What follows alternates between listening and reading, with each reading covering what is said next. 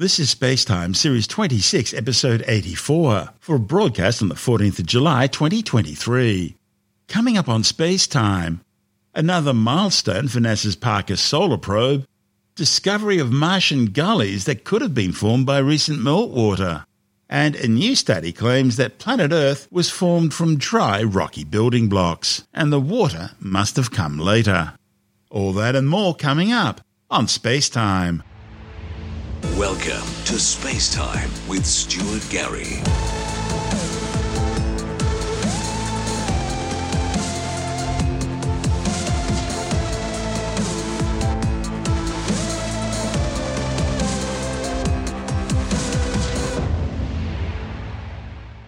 NASA's Parker Solar Probe has now completed its sixteenth close approach to the Sun. The sixteenth orbit included a perihelion on June the twenty-second, when the spacecraft flew to within eight point five million kilometres of the Sun's visible surface, travelling at some five hundred eighty-seven thousand kilometres per hour. Mission managers report the spacecraft emerged from its solar close encounter healthy and operating nominally. Now, on August the twenty-first, the Parker Solar Probe will swing past Venus for its sixth of seven planned gravity-assist flybys of the planet. To prepare for a smooth course, mission managers at the Johns Hopkins Applied Physics Laboratory ordered a small trajectory correction manoeuvre, the first in over a year. The Venus flyby will use the planet's gravity to tighten Parker's orbit around the Sun and set it up for a future perihelion at just seven and a quarter million kilometres from the Sun's surface. Now, as the Sun becomes increasingly active, this perihelion will be especially important for learning more about heliophysics. NASA's Parker Solar Probe was launched in twenty eighteen. Its mission to observe and study the Sun's corona.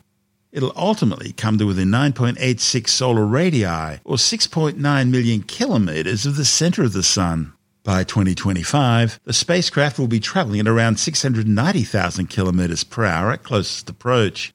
Now, to put that another way, that is zero point zero six four percent the speed of light, and that'll make the Parker Solar Probe the fastest object ever built by humans. The six hundred eighty-five kilogram spacecraft will undertake a total of twenty-four orbits around the Sun. The near-Sun radiation environment is predicted to cause the spacecraft charging effects, radiation damage in materials and electronics, and communications interruptions, so the orbits will be highly elliptical, with only a short time spent near the Sun itself. Parker will trace the flow of energy hitting the solar corona and accelerating the solar wind. It'll study how energy from the lower solar atmosphere transfers to and is dissipated in the corona and solar wind. And it will examine the processes, shape and non-equilibrium velocity distributions observed throughout the heliosphere. Parker Solar Probe will also look at how the processes in the corona affect the properties of the solar wind in the heliosphere. It'll determine the structure and dynamics of the plasmamagnetic fields at the sources of the solar wind. And it will observe how the magnetic field in the solar wind source regions connect to the photosphere and heliosphere. Scientists want to know whether the sources of the solar wind are steady or intermittent, how the structures in the corona evolve into the solar wind. They want to observe the mechanisms that accelerate and transport energetic particles, and they want to study the roles of shocks, magnetic reconnection, waves and turbulence in the acceleration of energetic particles, as well as the source populations and physical conditions necessary for energetic particle acceleration. And they want to look at how energetic particles are transported in the corona and the heliosphere. This report from NASA T V. NASA's Parker Solar Probe is a mission to explore the Sun. How can it do that?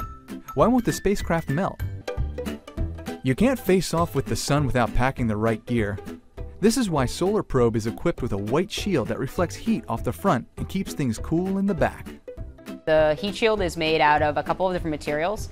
One is carbon-carbon, which is a lot like the graphite epoxy you might see in your golf clubs or your tennis racket, but it's just been superheated. The inside is a carbon foam, um, which is just another form of carbon and is actually about ninety-seven percent air.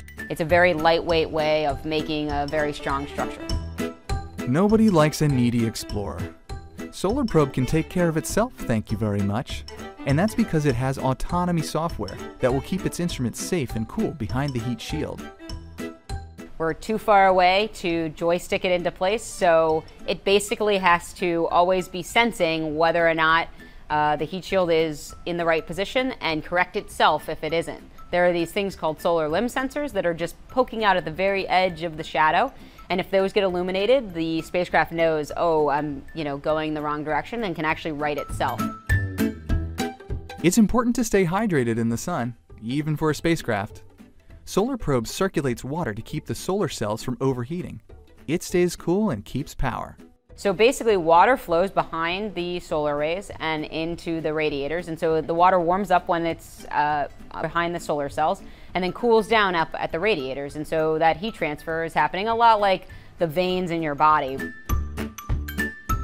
Heat is not the same as temperature. Temperature is a measurement, but heat is energy transfer. This matters because Solar Probe will be visiting the sun's outer layer, the corona. Like all stars, the sun is made of plasma. How tightly packed that plasma is depends on the layer.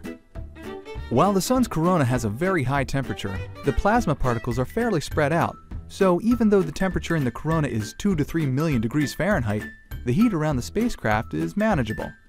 The corona and where we're going is actually not that dense at all. There are only a couple particles, and so when we think about it, those are very hot, but we're not touching a lot of them. It's the kind of like when you put your hand into an oven, and the oven might be at four or five hundred degrees Fahrenheit, but your hand isn't at four hundred or five hundred degrees Fahrenheit. Thanks to its design and destination, this cool, confident spacecraft is all set to explore. We can just sit back and chill as Parker Solar Probe takes the heat. And in that report from NASA T V, we heard from Parker Solar Probe lead engineer Betsy Cogden. This is SpaceTime. Still to come, discovery of Martian gullies that could have been formed by recent meltwater, and the ongoing debate about where the Earth's water came from. Now, a new study claims the Earth formed from dry, rocky building blocks. All that and more still to come on SpaceTime.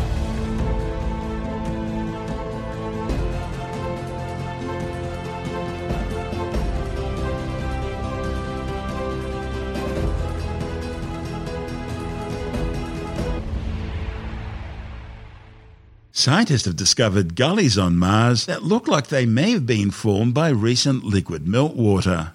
The findings, reported in the journal Science, offer new insights into how water from melting ice could have played a role in the formation of ravine-like channels that cut down the sides of impact craters on Mars. Martian gullies look eerily similar to gullies that form in Earth, especially in the dry valleys of Antarctica. And we know the Antarctic gullies are caused by water erosion from melting glaciers. In order to work out what's going on, the authors built a model that simulates a sweet spot on the Red Planet, when conditions on Mars allowed the planet to warm above freezing temperatures, leading to periods of liquid water on Mars when ice on and beneath the surface melts. They found that when Mars tilts on its axis to thirty-five degrees, the atmosphere becomes dense enough for brief episodes of melting to occur at gully locations. They then matched the data from their models to periods in Mars history when the gullies in the planet's Terra Serenum region are believed to have expanded rapidly downhill from high elevation points, a phenomenon that could not be explained without the occasional presence of water. One of the study's authors, Jim Head from Brown University, says previous research has already shown that early in the Red Planet's history, there was running water on the surface with valley networks and lakes. But all that liquid water was lost about three billion years ago, and since then, Mars has become a polar desert. This new work shows that even after that, and in the recent past, when Mars's axis tilts to thirty-five degrees, it heats up sufficiently to melt snow and ice, bringing liquid water back until temperatures drop and it freezes again. The findings help fill in some of the missing gaps in how these gullies formed, including how high they start, how severe the erosion is, and how far they extend down the side of craters. Previous theories suggested that Martian gullies could have been carved out by carbon dioxide frost, which evaporates from the soil, causing rock and rubble to slide down slopes. But the height of the gullies made many scientists theorize that meltwater from glaciers had to be involved, both because of the distance they traveled down the slopes and how eroded the gullies looked. But proving that liquid water could exist on Mars since it disappeared so long ago has been difficult because temperatures typically hover about seventy degrees below freezing. But the results of this new study suggest that gully formation was driven by periods of melting ice, as well as C O two frost evaporation in other parts of the year. The researchers found that this had likely occurred repeatedly over the past several million years, with the most recent occurrence about six hundred thirty thousand years ago. They say that if ice was present in the gully locations in the areas they looked at when Mars' axis tilted to about thirty-five degrees, the conditions would have been right for the ice to melt, because temperatures then would have risen above two hundred seventy-three Kelvin, equivalent to zero degrees Celsius. The study's lead author, Jay Dixon from the California Institute of Technology, says the study shows that the global distribution of gullies is better explained by liquid water over the last few million years. He says water explains the elevation distribution in gullies in ways that carbon dioxide simply can't. This means that Mars must have been able to create liquid water in enough volume to erode channels within the last million years, which is very recent in time on the scale of Martian geologic history. Despite doubts about meltwater being possible and scientists never being able to model the right conditions on Mars for ice to melt, the authors are convinced that their meltwater theory is accurate because they've seen these similar features firsthand in Antarctica. There, despite the cold temperatures, the sun is able to heat the ice just enough for it to melt and for gully activity to occur. The new study is a continuation of previous research the team started decades earlier looking at Martian gullies. In a twenty fifteen study, they showed that it was possible there may have been many past episodes on Mars when water was able to form gullies, that's if Mars tilted enough on its axis. The findings encouraged them to model what that tilt was and match it to the locations and altitudes of gullies that formed.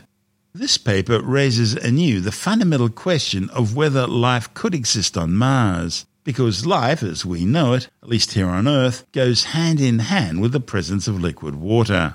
Now, the authors say Mars will eventually tilt to thirty-five degrees again. It's just a matter of time. Head speculates there could even be a bridge between an early warm and wet Mars and the Mars we see today in terms of liquid water. He says everybody's always looking for environments that could be conducive not just to the formation of life, but to the preservation and continuation of it. Any microorganism that might have evolved in early Mars is going to be in places where they can be comfortable in the ice, and also comfortable or even prosperous in liquid water. In the frigid Antarctic environment, for example, there are organisms that exist, often in stasis in the ice, waiting for the water to form. And so this study also introduces the importance of these gullies in terms of potential targets to visit during future manned exploration missions of Mars. This is Space Time. Still to come, the debate continues as to whether Earth's water arrived with the planet or came afterwards. And later in the Science Report, a new study suggests the precursors of life on Earth may have come about by meteorites or volcanic eruptions. All that and more still to come on Space Time.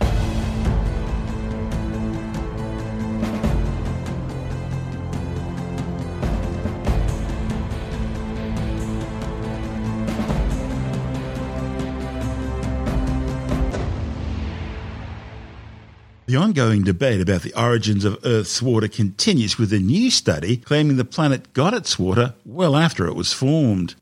Now, this contradicts a study released last week which suggested that water was already present in the material which formed the planet four point six billion years ago. And so this to and fro debate continues. Billions of years ago, in the giant disk of gas and dust that surrounded the early nascent sun, rocky materials that orbited around the young star became larger and larger as they created more and more material. Eventually, these coalescing bodies turned into planetesimals, and finally the planets, moons and asteroids we see today. Scientists are still trying to understand the details of the process by which planets, including the Earth, were formed. Now, one way scientists can research how the Earth formed is by examining the magmas that flow up from deep within the planet's interior. See, chemical signatures in these samples contain a record of the timing and nature of the materials that came together to form the Earth. It's sort of analogous to how fossils provide paleontologists with clues about Earth's biological past. Now, a study from Caltech and reported in the journal Science advances claims that the early Earth accreted from hot, dry materials. And that indicates, or at least infers, that our planet's water, crucial for life as we know it, must have arrived later in Earth's history. While humans don't have the ability to travel deep into the Earth's interior, rocks from deep within the planet can naturally make their way to the surface in the form of lavas. The parental magmas from these lavas can originate from different depths within the Earth, such as the upper mantle, which begins about fifteen kilometres under the surface and extends down to about six hundred eighty kilometres, or the lower mantle, which spans from a depth of six hundred eighty kilometres all the way down to the core mantle boundary, about two thousand nine hundred kilometres below the surface. Like sampling different layers of a cake, the frosting, the filling and the sponge, scientists can study magmas originating from different depths of the Earth to understand the different flavours of Earth's layers, the chemicals found within and their ratios with respect to one another. Now, because the formation of the Earth wasn't instantaneous and instead evolved materials accreting over time, samples from the lower mantle and upper mantle give different clues as to what was happening over time during Earth's accretion. This new study suggests that the early Earth was primarily composed of dry, rocky materials. Chemical signatures from deep within the planet show a lack of so-called volatiles. This new study suggests that the early Earth was primarily composed of dry, rocky materials because chemical signatures from deep within the planet show a lack of volatiles, which include easily evaporated materials like water and iodine. In contrast, samples from the upper mantle revealed a high proportion of volatiles, three times those found in the lower mantle. Now, based on these chemical ratios, the study's authors created a model that showed Earth formed from hot, dry, rocky materials, and that a major addition of life-essential volatiles, including water, only occurred during the last fifteen percent or less of Earth's formation. The study provides another chapter in the multitude of hypotheses contributing to scenarios surrounding how the planet formed. This is SpaceTime.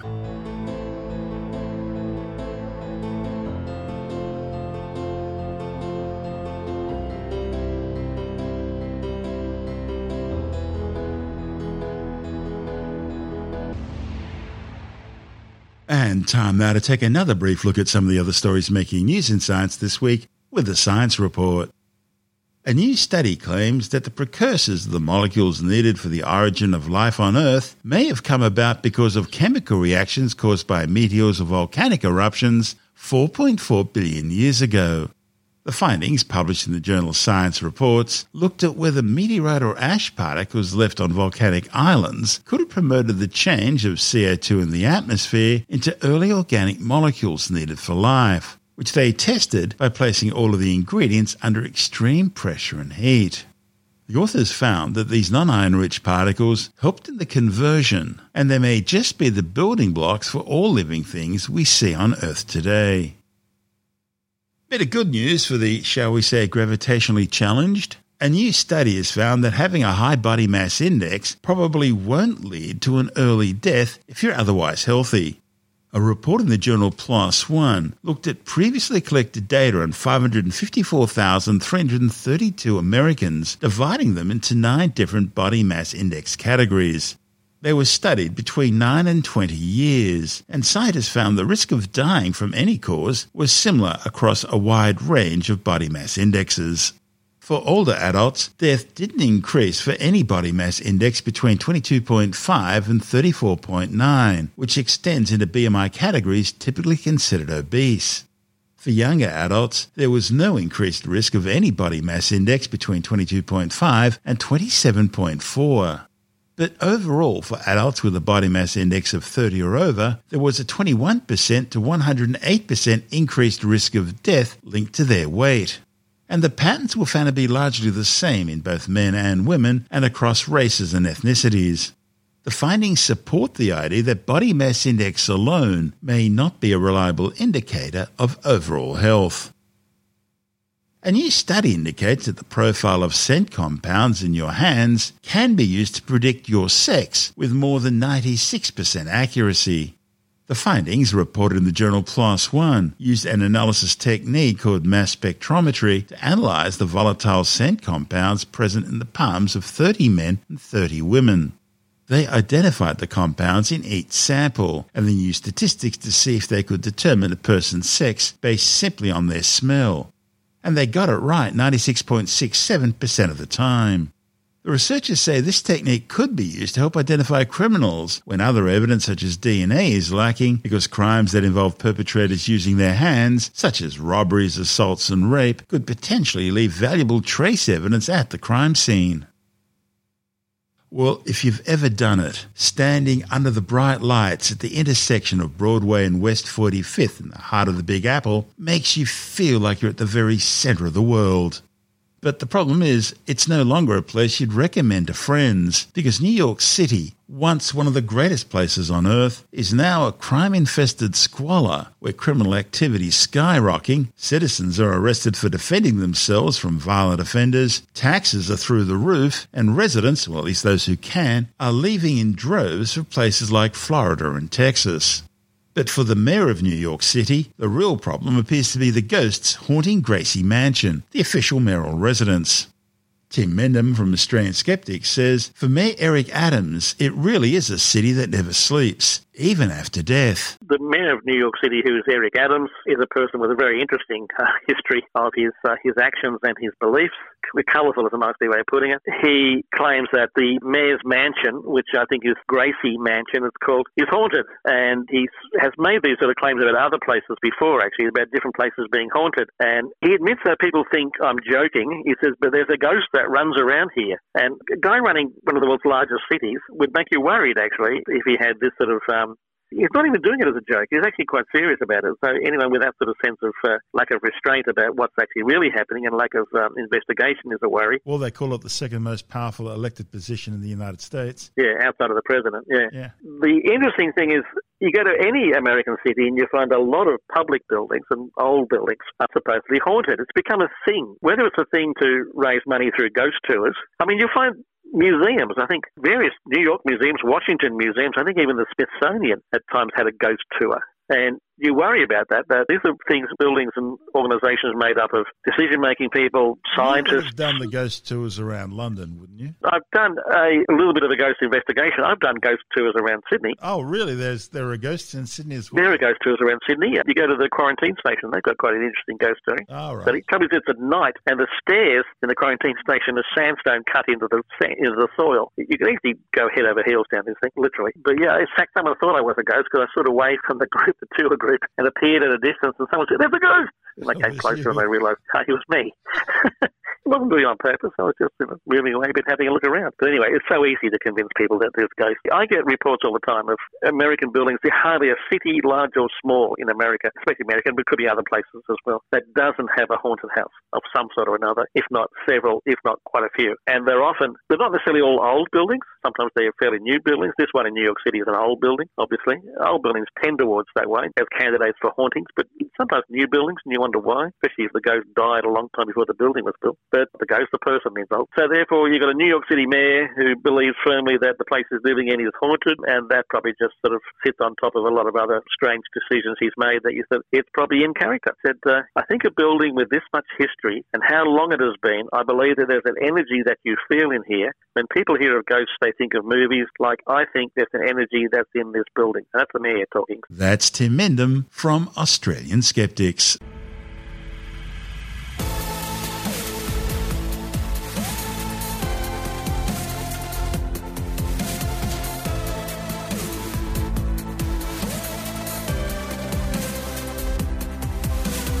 And that's the show for now. Spacetime is available every Monday, Wednesday and Friday through Apple Podcasts, iTunes, Stitcher, Google Podcasts, Pocket Casts, Spotify, ACast, Amazon Music, Bytes dot com, SoundCloud, YouTube, your favourite podcast download provider, and from Spacetime With Stuart Gary dot com. Spacetime's also broadcast through the National Science Foundation on Science Zone Radio and on both iHeartRadio and TuneIn Radio. And you can help to support our show by visiting the Spacetime store for a range of promotional merchandising goodies. or by becoming a SpaceTime patron, which gives you access to triple-episode commercial-free versions of the show, as well as lots of bonus audio content which doesn't go to air, access to our exclusive Facebook group, and other rewards. Just go to Space Time With Stuart Gary dot com for full details. And if you want more SpaceTime, please check out our blog, where you'll find all the stuff we couldn't fit in the show, as well as heaps of images, news stories, loads of videos, and things on the web I find interesting or amusing. Just go to Space Time With Stuart Gary dot tumblr dot com. That's all one word, and that's Tumblr without the E. You can also follow us through at Stuart Gary on Twitter, at SpaceTime with Stuart Gary on Instagram, through our SpaceTime YouTube channel. And on Facebook, just go to facebook.com forward slash SpaceTime with Stuart Gary.